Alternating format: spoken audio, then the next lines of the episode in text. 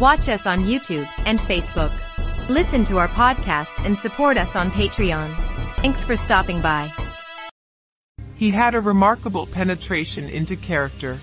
Once a valuable necklace was stolen from Chione, who was living in honorable widowhood with her children in the same house as Plotinus. The servants were called before him. He scrutinized them all, then indicated one. This man is the thief. The man was whipped but for some time persisted in denial.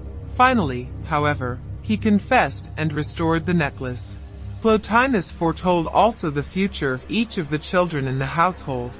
For instance, when questioned as to Polemon's character and destiny, he said, He will be amorous and short-lived, and so it proved. I at one period had formed the intention of ending my life. Plotinus discerned my purpose.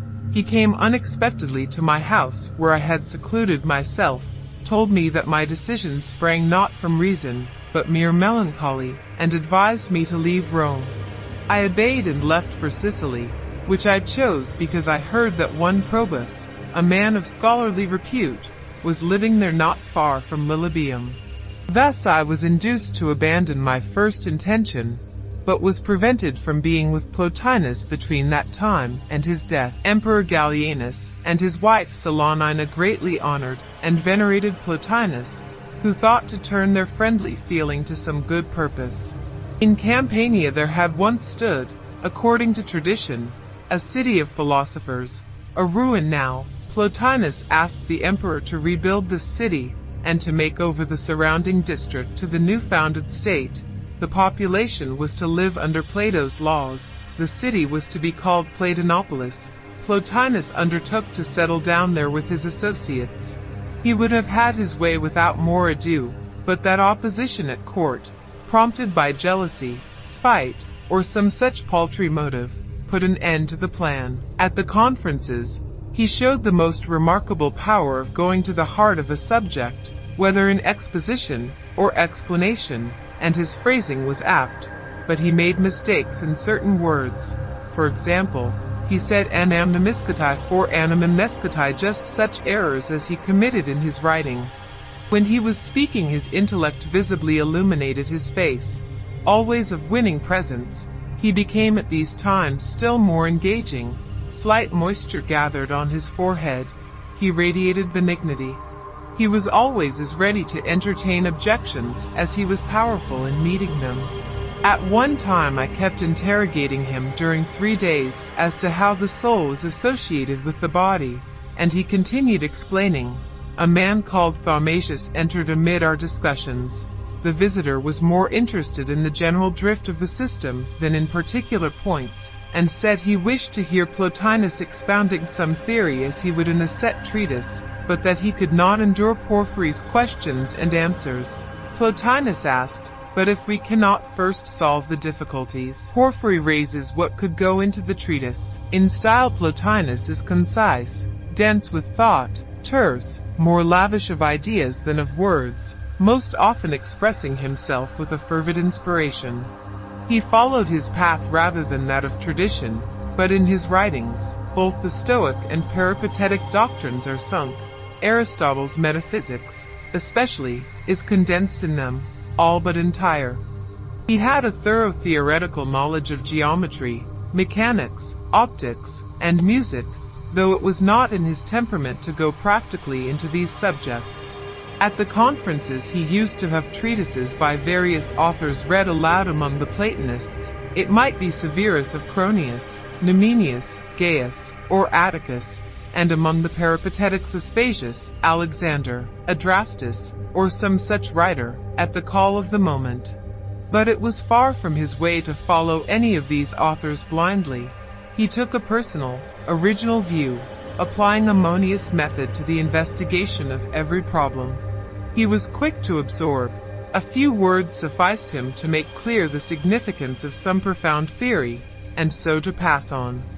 After hearing Longinus work on causes and his antiquary, he remarked, Longinus is a man of letters, but in no sense a philosopher. One day Origen came to the conference room. Plotinus blushed deeply, and was on the point of bringing his lecture to an end, When Origen begged him to continue, he said, the zest dies down when the speaker feels that his hearers have nothing to learn from him. Once on Plato's feast, I read a poem, The Sacred Marriage. My piece abounded in mystic doctrine conveyed in veiled words and was couched in terms of enthusiasm. Someone exclaimed, Porphyry has gone mad. Plotinus said to me so that all might hear, You have shown yourself at once poet, philosopher, and hierophant.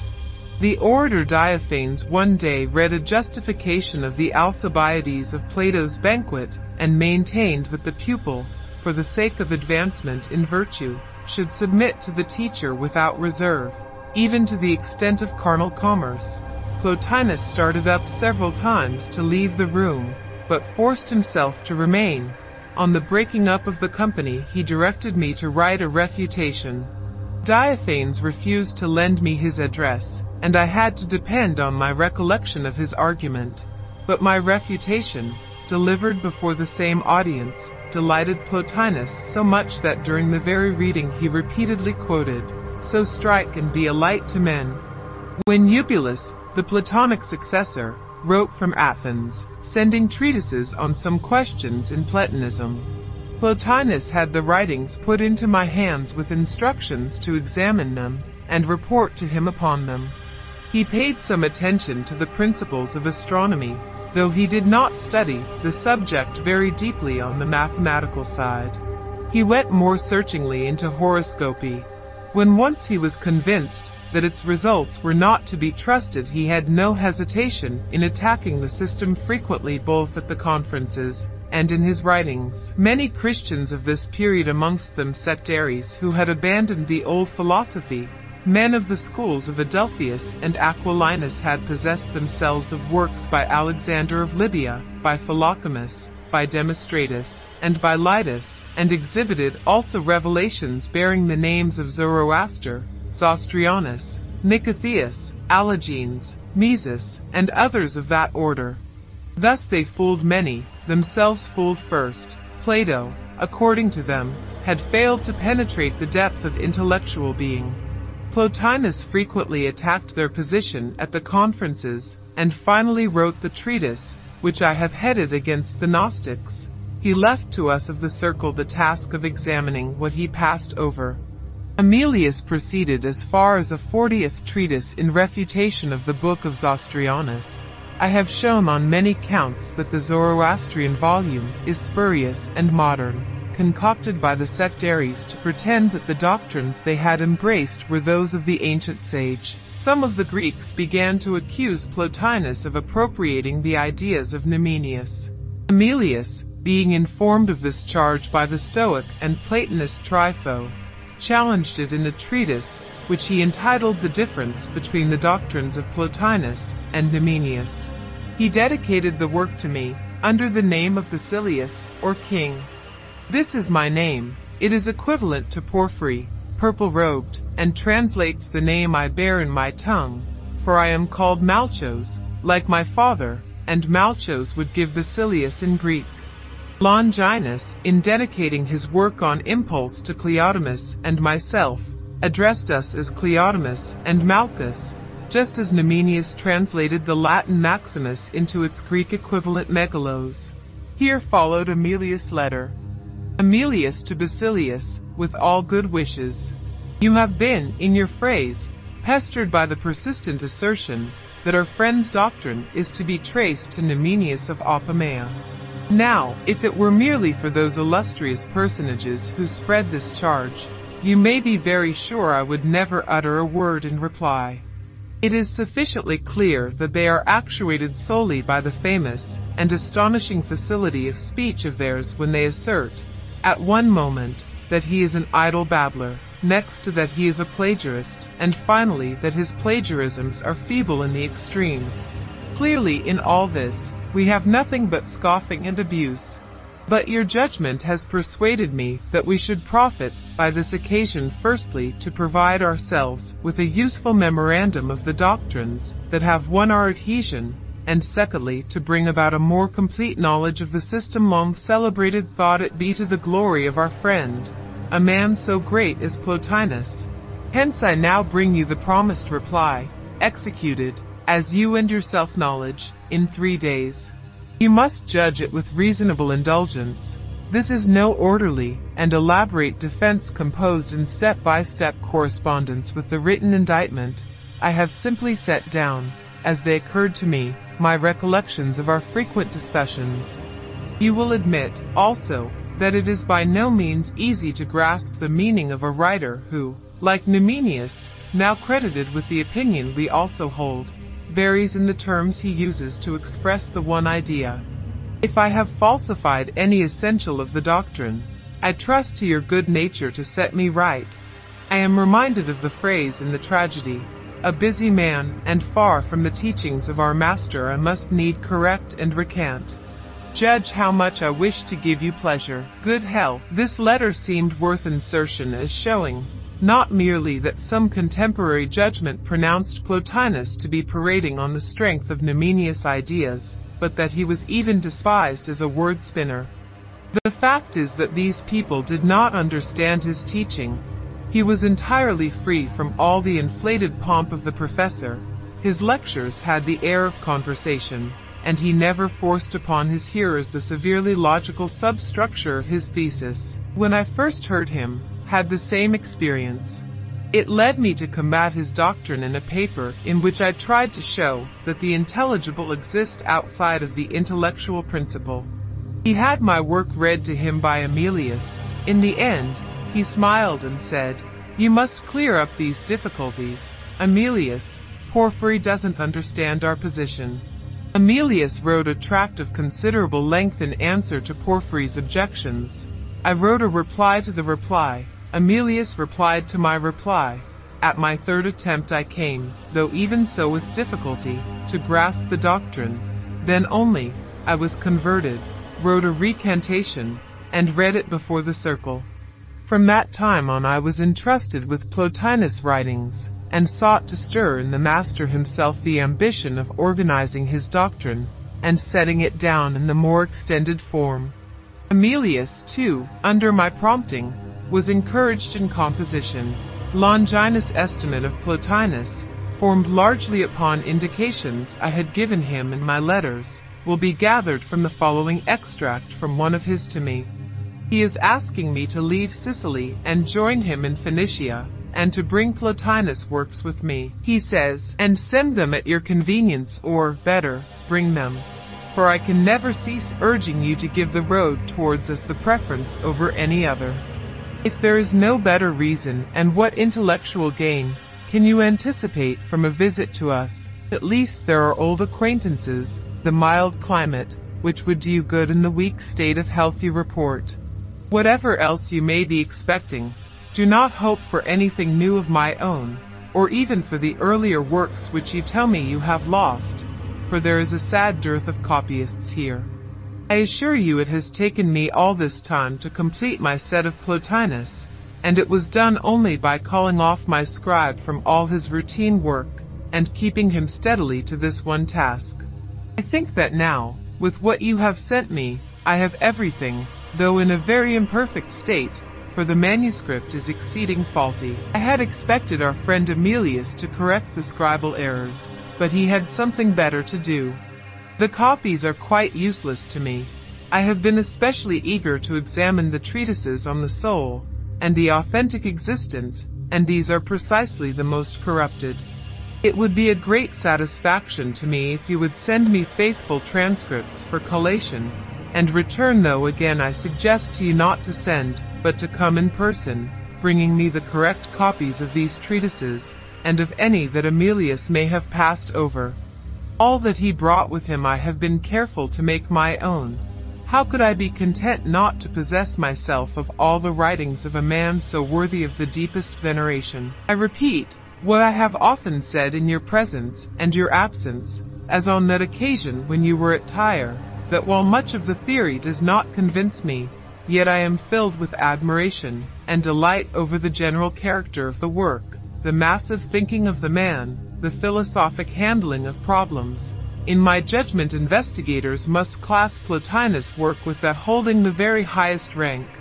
20. This extended quotation from the most acute of the critics of our day a writer, who has passed judgment on nearly all his contemporaries serves to show the estimate he came to set upon Plotinus of whom, at first, misled by ignorant talk, he had held a poor opinion. His notion, by the way, that the transcripts he acquired from Amelius were faulty sprang from his misunderstanding of Plotinus' style and phraseology, if there were ever any accurate copies. These were they, faithful reproductions from the author's manuscript. Another passage from the work of Longinus, dealing with Amelius, Plotinus, and other metaphysicians of the day, must be inserted here to give a complete view of the opinion formed upon these philosophers by the most authoritative and most searching of critics. The work was entitled On the End, in answer to Plotinus and Gentilianus Amelius. It opens with the following preface. In our time, Marcellus, there have been many philosophers especially in our youth for there is a strange scarcity at present. When I was a boy, my parents' long journeys gave me the opportunity of seeing all the better known teachers, and in later life, those that still live became known to me as my visits to this and that city and people brought me where they happened to live. Some of these undertook the labor of developing their theories in formal works, and so have bequeathed to the future the means of profiting by their services. Others thought they had done enough when they had convinced their immediate hearers of the truth of their theories. First of those that have written, among the Platonists, there are Euclides, Democritus, Proclinus the philosopher of the Troad, and the two who still profess philosophy at Rome, Plotinus and his friend Gentilianus Amelius. Among the Stoics, there are Themistocles and Phoebian, and the two who flourished only a little while ago, Annius and Medius. And there is the peripatetic, Heliodorus of Alexandria.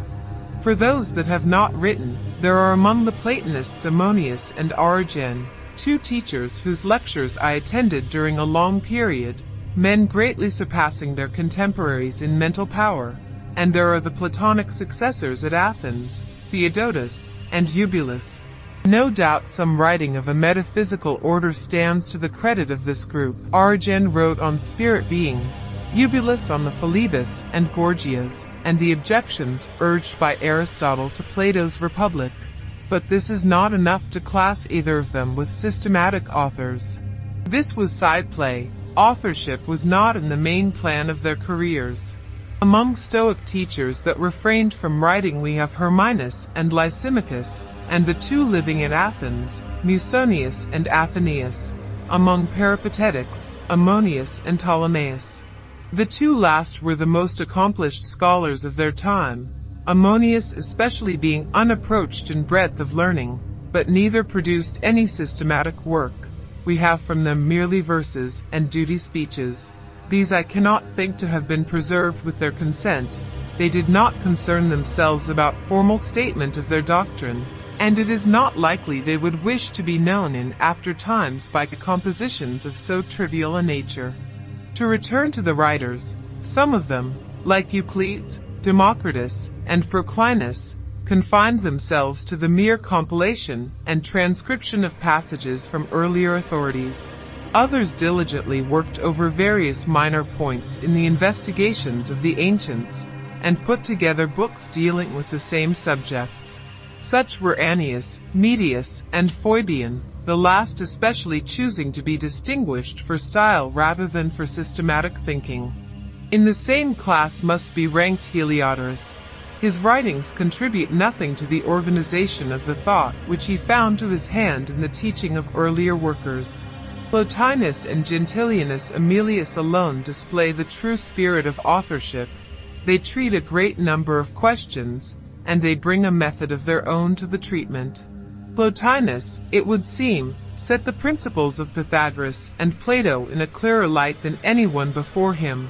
On the same subjects, Numenius, Cronius, Moderatus, and Thrasyllus fall far short of him in precision and fullness.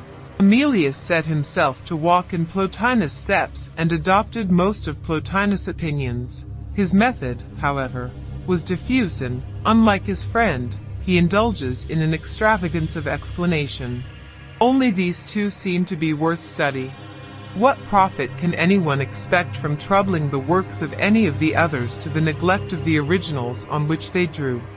They bring us nothing of their own, not even a novel augment, much less a leading idea, and are too unconcerned even to set side by side the most generally adopted theories, or to choose the better among them.